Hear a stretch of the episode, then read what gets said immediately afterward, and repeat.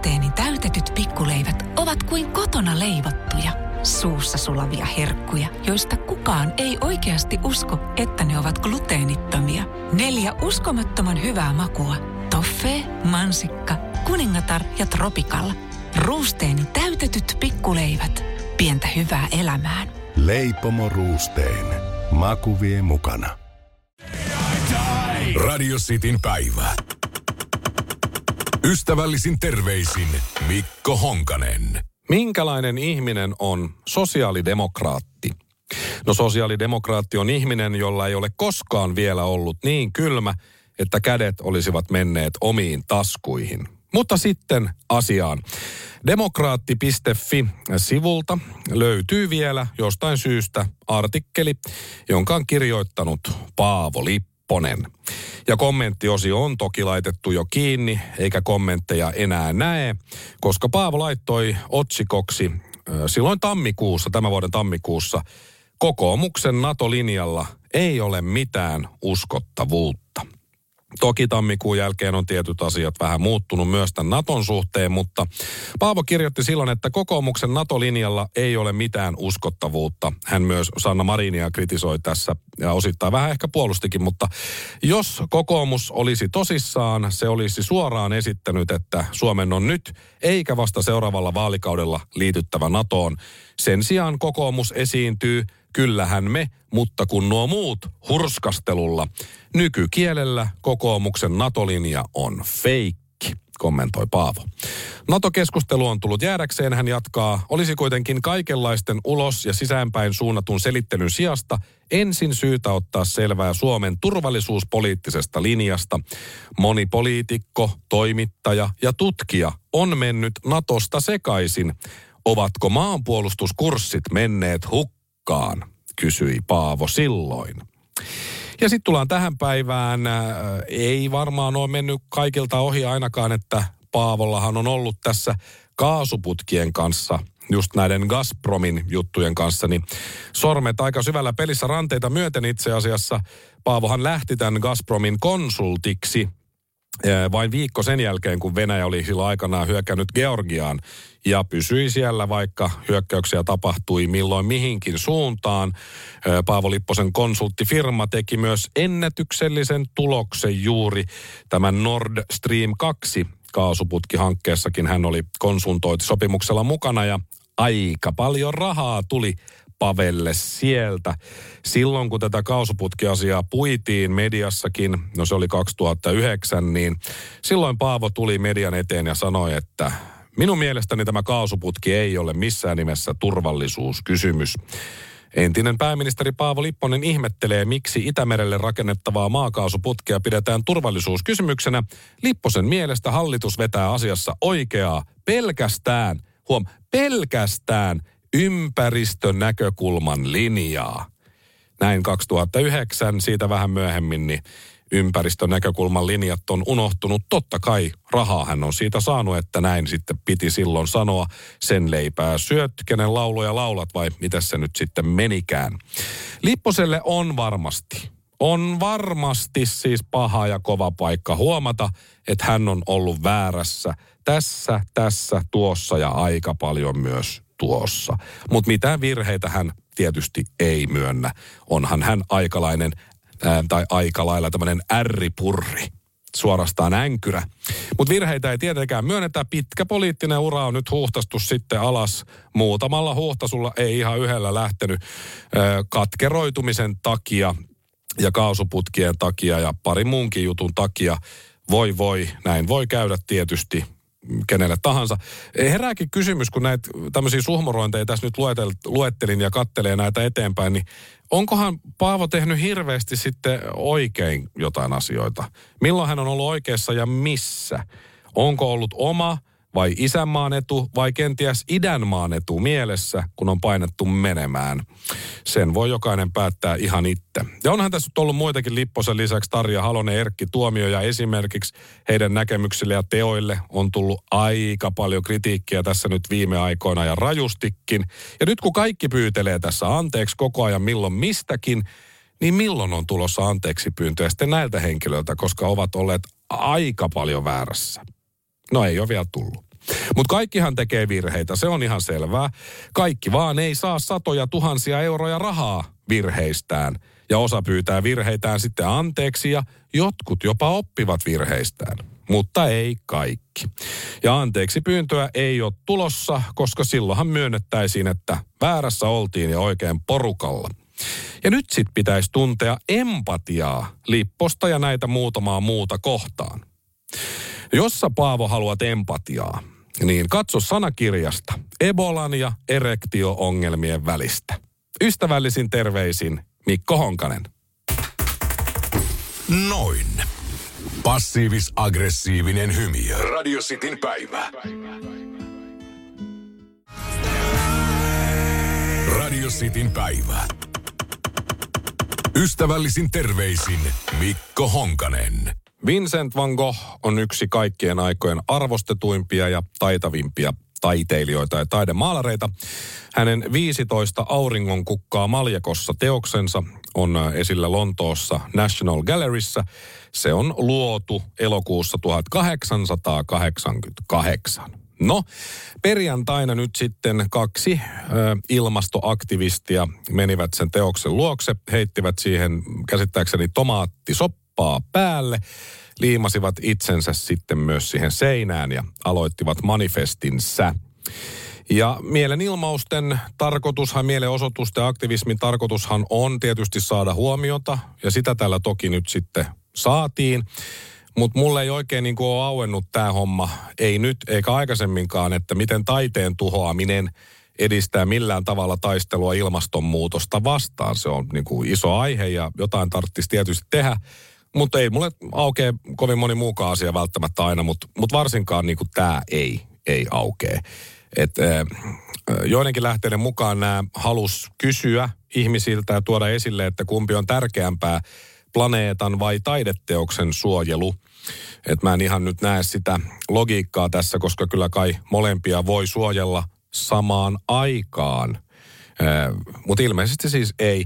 Just Stop Oil vain pysäytä öljy, suoraan suomennettuna ryhmä nyt sitten protestoi nimenomaan öljyä vastaan ja ilmeisesti kun auringon kukista saadaan öljyä ja siellä on öljyvärin maalaus tämä kyseessä, niin kyllähän tuossa nyt sitten jonkun verran logiikkaa on, vaikka ei kovin hyvää sellaista.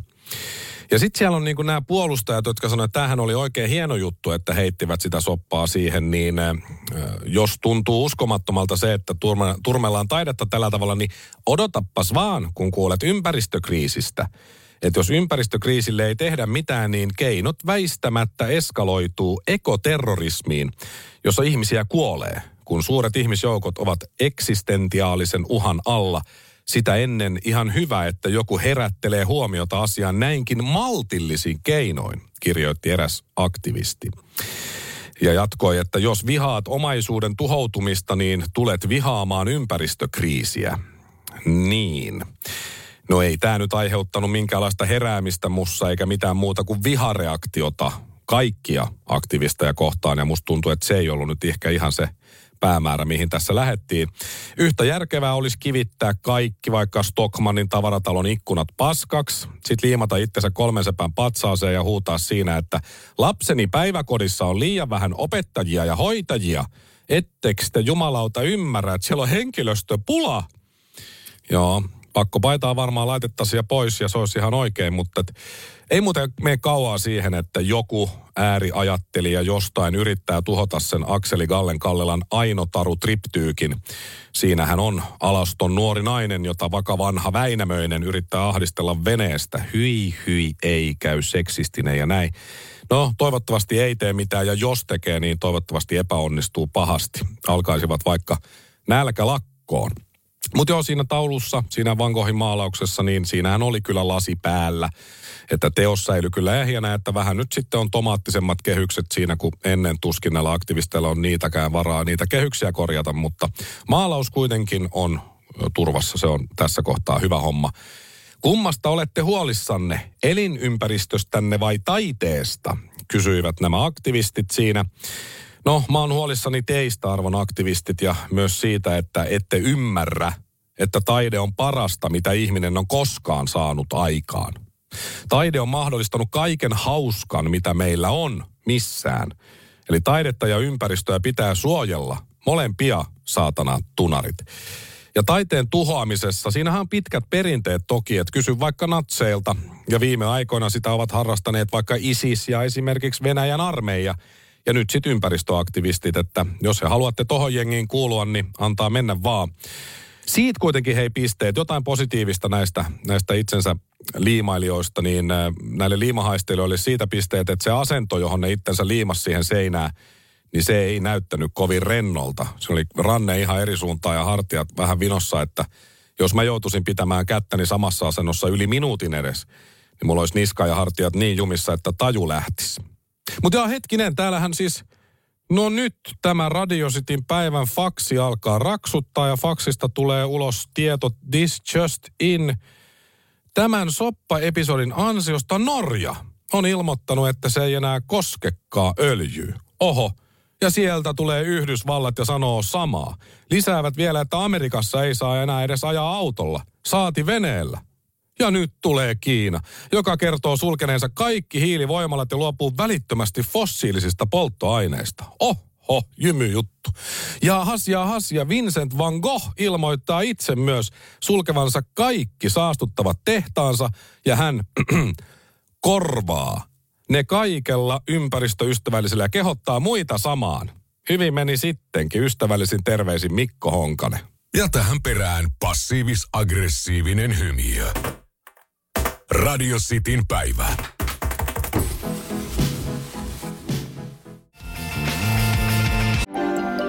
Ruusteeni täytetyt pikkuleivät ovat kuin kotona leivottuja, suussa sulavia herkkuja, joista kukaan ei oikeasti usko, että ne ovat gluteenittomia. Neljä uskomattoman hyvää makua.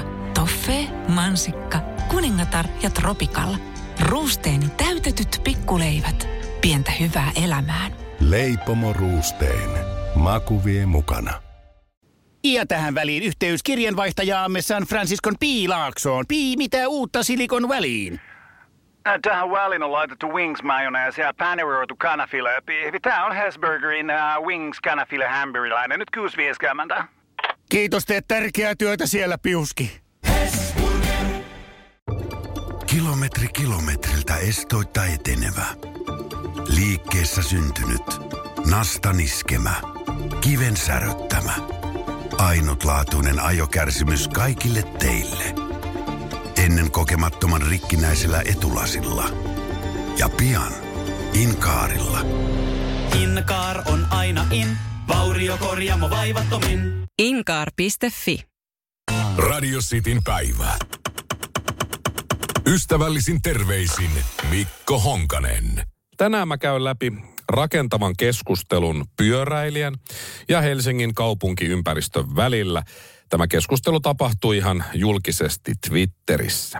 Ja tapahtumaketju demonstroi erinomaisen hienosti montakin asiaa. Äh, Varsinkin siis typeryyden, vittumaisuuden, auttamisen, sosiaalisen median, loogisuuden ja asian, josta mä erityisesti pidin tässä passiivis-aggressiivisen asiakaspalvelun. Himopyöräilijä, jota kutsun nimellä Chyga Olli, kysyi siis Twitterissä Helsingin kaupunkiympäristöltä seuraavalla tavalla. Miten Helsingin kaupunkiympäristö on? Meneekö tämä niin kuin on tarkoitettu? Kysymysmerkki. Hashtagit pyöräilyliikennesuunnittelu. Sitten hän oli jakanut tuommoisia neljästä sekunnista kahdeksaan sekuntisia videoita, kolme kappaletta, jossa sitten ilmeisesti niin kuin pyörätie ja kävelytie risteytyvät hänen mielestään huonosti. No siihen sitten kaupunkiympäristö Twitter-tilillään, eli joku asiakaspalvelija vastasi, että yhdistetyn pyörätien ja jalkakäytävän erottelun saumakohta pitäisi ohjeiden mukaan toteuttaa toisin. Laitetaan siitä tieto eteenpäin liikennesuunnitteluun. Tuo yhdistetty väylä on tuossa, kun kohdassa ei ole kunnolla tilaa riittävälle erottelulle. Ja sitten siinä jaettiin kuva kaupunkiympäristön toimesta, missä kerrotaan, että miten ne asiat tulisi mennä. Ja ei näin, vaan näin tai näin. No siihen Chyga oli sitten, en ymmärrä mitä sanotte, mutta melko varmasti voin sanoa, että olette väärässä. Hänhän ei ole väärässä, vaan melko varmasti, vaikka ei ymmärrä mitä sanotaan. Te olette väärässä. Siihen kaupunkiympäristö vastaa, arvoisa Chygaolli, olemme keskustelleet kanssasi pitkään ja nyt täytyy kysyä suoraan. Miksi suhtaudut meihin niin riidanhaluisesti? Meillä on yhteinen tavoite, emmekö voisi pyrkiä sitä kohti sopuisasti? Erittäin hieno vastaus omasta mielestä. No sitten tulee yksi Jussi ja komppaa siellä. Juu, tästä minun näkökulmani tähän asiaan. Pyöräilyn edistämisestä puhutaan Helsingissä paljon, mutta teot toteutus osoittavat sen, että negatiivisen ja aiheellisen palautteen kanssa pitäisi kyllä asiasta vastaava tehdä jotain vastuuta pyydetään kantamaan täällä. No siihen Chyga oli sitten. Juuri näin. Jos Helsingin kaupungin ympäristö on kokenut riidanhakuiseksi sen, että olen kuuden viikon ajan tivannut heiltä heitä valvovaa viranomaista, puolesta se toki on ihan viestinnän oma vika. Taas hänessä ei ole vika, vaan muissa. No siihen kaupunkiympäristö vastaamaan. Sinulle kyllä vastattu asiaan, että kaupunkien kunnossa pitoa valvoo elykeskus. Tämä ei myöskään ole ainoa asia, josta olet meille viestinyt. Ja passiivis-aggressiivinen hymiö perään. Pakko rakastaa. No siihen Syga Olli, tämän vastauksen saaminen kesti kuusi viikkoa. Onko ollut muitakin laiminlyöntejä, joista olen joutunut teille viestimään? Siihen kaupunkiympäristö sitten, hei, sä oot lähettänyt meille Twitterin kautta maaliskuun lopusta lähtien yli 470 viestiä tai kommenttia. Siis melkein 500 viestiä on laittanut tämä Chyga sinne kaupunkiympäristöön, vaikka sieltä on vastattu kiltistä ja kerrottu vielä, että tätä asiaa valvoo ely, elykeskus. Emme me. Että tämä kiusaaminen on jopa niin kuin, se on aika hyvä laatusta jotenkin. Ei lopeteta, ei jatketa vaan ja itse ei olla koskaan väärässä. No Tsygaulli otti sitten pienen pienen semmoisen rauhoittumishetken ja vastasi sitten, että no, moniko niistä on johtanut toimenpiteisiin. Jahan kaupunkiympäristö vastaa, kyllä palautteet on viety eteenpäin asioista vastaaville. Ystävällistä, hyvää asiakaspalvelua. Kiitos Helsingin kaupunkiympäristölle siitä. Jos mä olisin ollut tämä Helsingin kaupunkiympäristö, niin mä olisin kyllä blokannut tämän henkilön. Se on kohtalaisen helppoa, koska aivan turhaa tuhlata aikaa, energiaa, resursseja, rahaa, kaikkea tällaisiin mielensä pahoittajia, jotka ei ole koskaan väärässä eikä lopeta. On mullakin joskus ollut kommentoitavaa ja sanottavaa, jopa parannusehdotuksia mihin tahansa asiaan. Sitten mä oon sen kertonut, mä oon saanut siihen vastauksen jonkunlaisen, ja sitten mä oon vastannut asia kunnossa. Niin kuin Jankon betoni, mutta ilman sitä passiivis-aggressiivista kamoja hakkailua. Niinkin voi elää ellei tietty liian kireät aerodynaamiset nasaspandex pyöräilyhousut pysäytä verenkiertoa kokonaan. Tässä tapauksessa tuskin kypäräkään on liian kireällä, mutta vanne pään ympärillä kyllä on. Mikään ei ole maailmassa ärsyttävämpää kuin tuommoiset pyöräilijät, himopyöräilijät isolla peellä pyöräily on hyvä juttu, sitä täytyy tukea ja asiat varmaan voisi joissain kohdissa olla paremmin. Mutta sitä voi myös sitten itse miettiä, että jos tässä nyt on kaistaa vähän kapeampi, niin pitäisikö vaikka hiljentää vaikka vähän vauhtia? Koska maailma ei pyöri pyöräilijöiden ympärillä. Ihan vaan vinkkinä. Samaa luokkaa menee niin kuin kiihko, vegaanit, nämä himopyöräilijät ja kaiken kieltäjät ja näin. Mä suosittelisin kokeilemaan semmoista ajatusmallia, että ajattelee välillä, että onko se multa pois – tai onko se keltään pois, jos minä teen näin? Epäkohdista saa ja pitää ilmoittaa, mutta kun saa vastauksen, että asia on mennyt eteenpäin, niin voi sanoa myös kiitos, eikä häiritä enää. Sitten jos epäkohta ei ole hoitunut jonkun ajan päästä, niin siitä voi vaikka muistuttaa ihan vaan vinkkinä. Et pikkusen on erikoinen tapa tällä Chygaolilla viestittää, kun kaikki kaikki kommentit päätyy aina kysymysmerkkiin ja kysymykseen, mutta ei silti itse olla koskaan väärässä. Ja loppuun mä haluankin lainata Kaimaani Mikkoa, joka kommentoi tätä ketjua hienosti jopa filosofistisella neroudella. Hän kirjoitti näin. Aikuisiän koliikista kärsivä sitipyöräilijä tykittänyt liki 500 viestiä tai kommenttia sitten maaliskuun. Totta ne puheet on, että suomalainen asiakaspalvelija näkee yhden työvuoron aikana enemmän kyrpiä kuin urologi vuodessa. Ystävällisin terveisin Mikko Honkanen. Mä laitan tähän loppuun passiivis-aggressiivisen hymiön.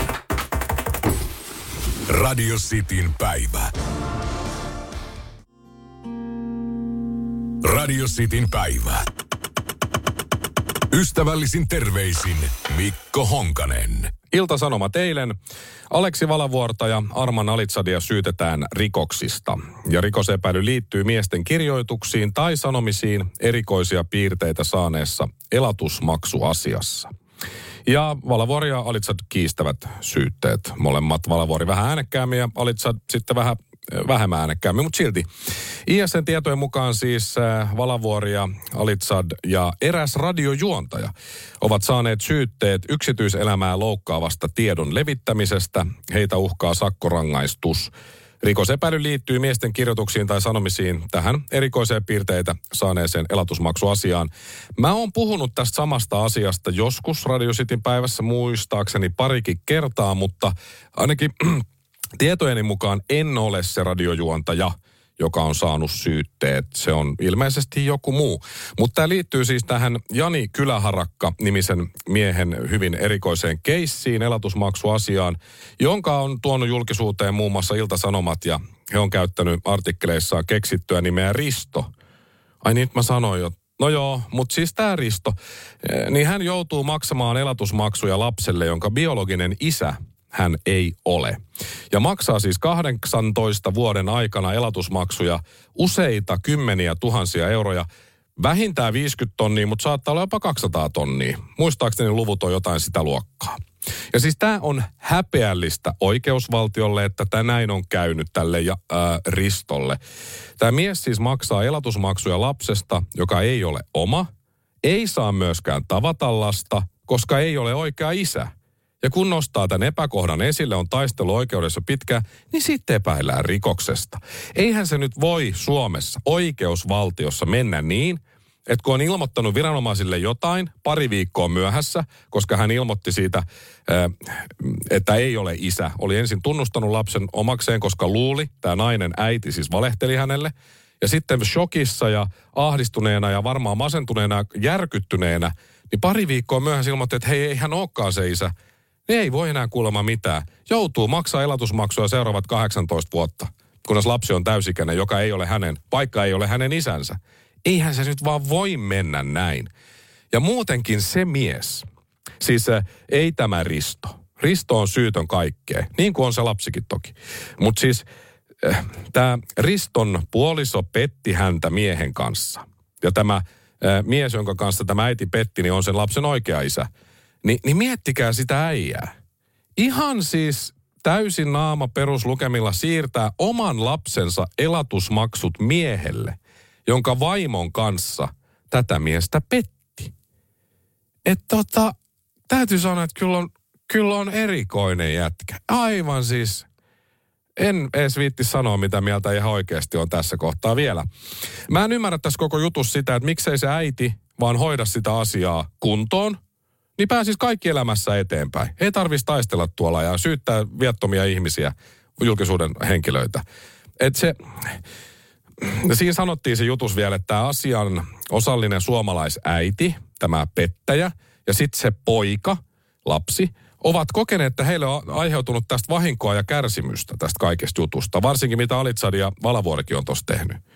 Mutta et, et ei siitä äidistä niin väliä, että ikävä jos poika kärsii tästä ja se lapsi, että syytöhän se lapsi on, mutta siis äitihän voisi korjata tämän asian helposti. Todella helposti. Miksi ei tee sit niin? Et mitä kertoo siitä äidistä se, että se käyttää lastaan tuommoisena kilpenä ja, ja niin kuin suojana omalle törkeälle toiminnalle. Et viranomaiset ei puutu tähän asiaan, vetää oikeasti ihan sanottomaksi täällä studiossa. Ja kaikki sympatiat sille ristolle.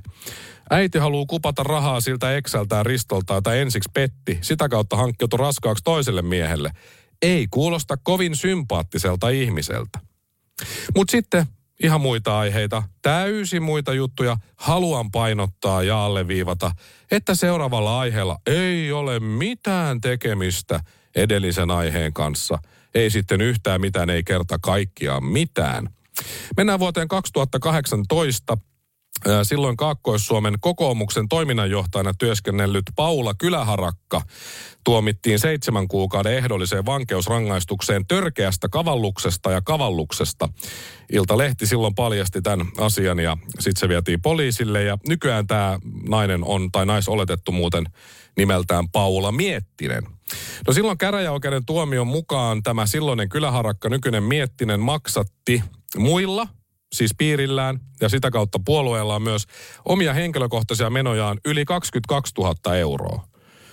Poliisin esitutkintapöytäkirjan mukaan tämä ö, Miettinen, silloinen kyläharakka, maksoi piirin luottokortilla oman autonsa huollon, yöpymisiä hotellissa, matkoja, suuhygienistillä käynnin, osti piirin luottokortilla alkoholia, kenkiä, kodinkoneita, lasten vaatteita, tarvikkeita, meikkejä, miesten puvun, polttoainetta, ruokaa, sisustustavaroita ja älylaitteita. Maksatti myös parkkisakkonsa piirin rahoilla.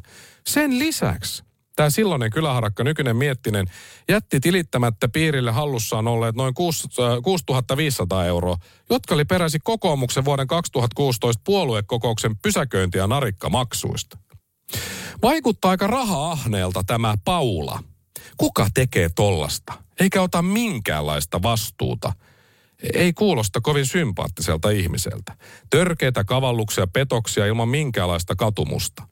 Toivottavasti perheasiat ovat Paulalla kuitenkin kunnossa. Ystävällisin terveisin Mikko Honkanen. Noin. Passiivis-aggressiivinen hymiö. Radio Cityn päivä. Radio Cityn päivä. Ystävällisin terveisin Mikko Honkanen. Mika Aaltola nousi kärkeen Iltasanomien presidenttikyselyssä. Mika Aaltola. Joo, no hänhän on siis tämä ulkopoliittisen instituutin johtaja. Iltasanomien presidenttikyselyn kärkeen nyt tuoreeltaan. Kärkipaikkaa pitää ensimmäistä kertaa henkilö politiikan ulkopuolelta. Eli tämä Iltasanomien tuore presidenttikysely, niin kärkipaikalla ulkopoliittisen instituutin johtaja Mika Aaltola, josta mä en itse hirveästi tiedä, mutta kerron kohta kyllä lisää, kun otin selvää. Ja kyseessä ensimmäinen kerta ainakin Iltasanomien presidenttikyselyssä, kun kärkipaikkaa pitää politiikan ulkopuolinen henkilö. Tämä ei ole ihan normaali homma tämä.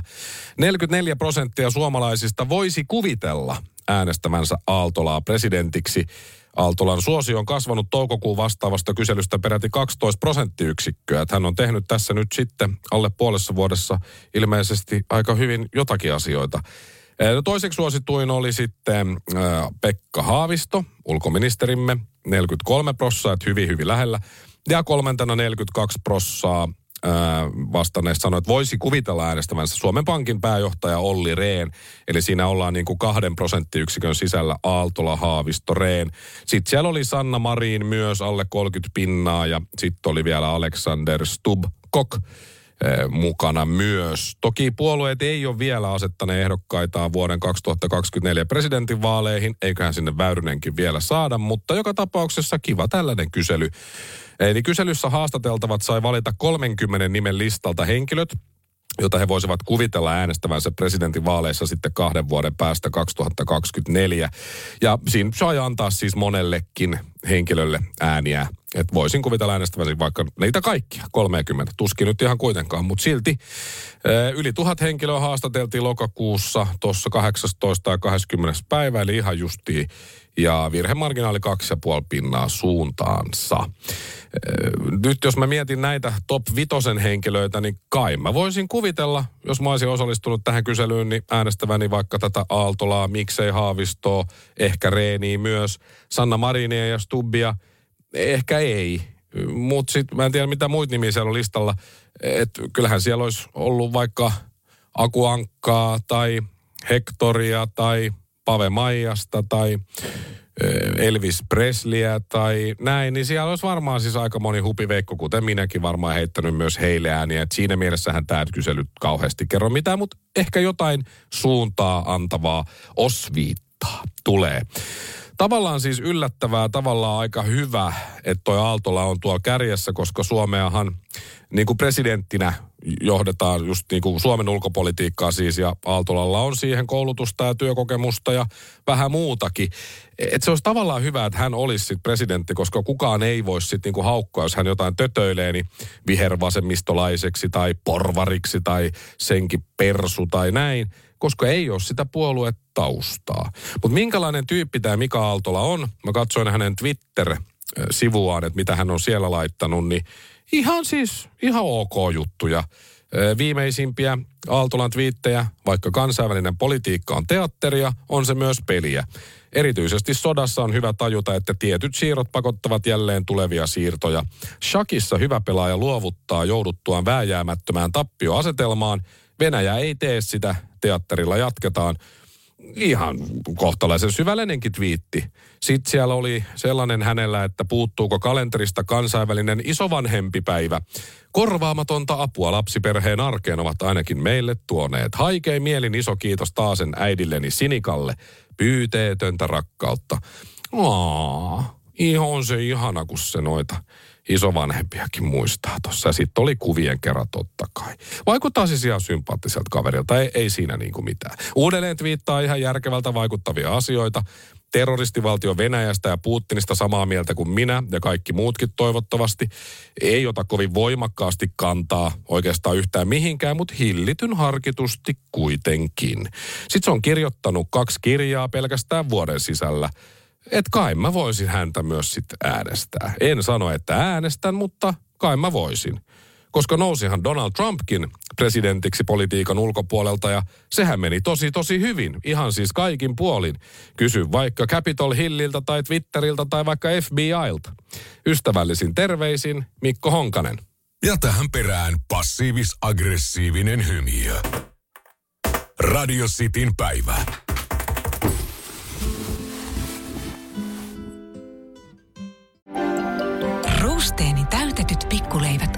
Kuin kotona leivottuja, suussa sulavia herkkuja, joista kukaan ei oikeasti usko, että ne ovat gluteenittomia. Neljä uskomattoman hyvää makua. Toffee, mansikka, kuningatar ja tropikalla. Ruusteeni täytetyt pikkuleivät. Pientä hyvää elämään. Leipomo Ruusteen. Maku vie mukana. Ja tähän väliin yhteys kirjanvaihtajaamme San Franciscon P. Laaksoon. Pi, mitä uutta Silikon väliin? Ä, Tähän väliin on laitettu wings mayonnaise ja paneroitu kanafila. Tämä on Hesburgerin uh, wings kanafila hamburilainen. Nyt 6.50. Kiitos, teet tärkeää työtä siellä, Piuski.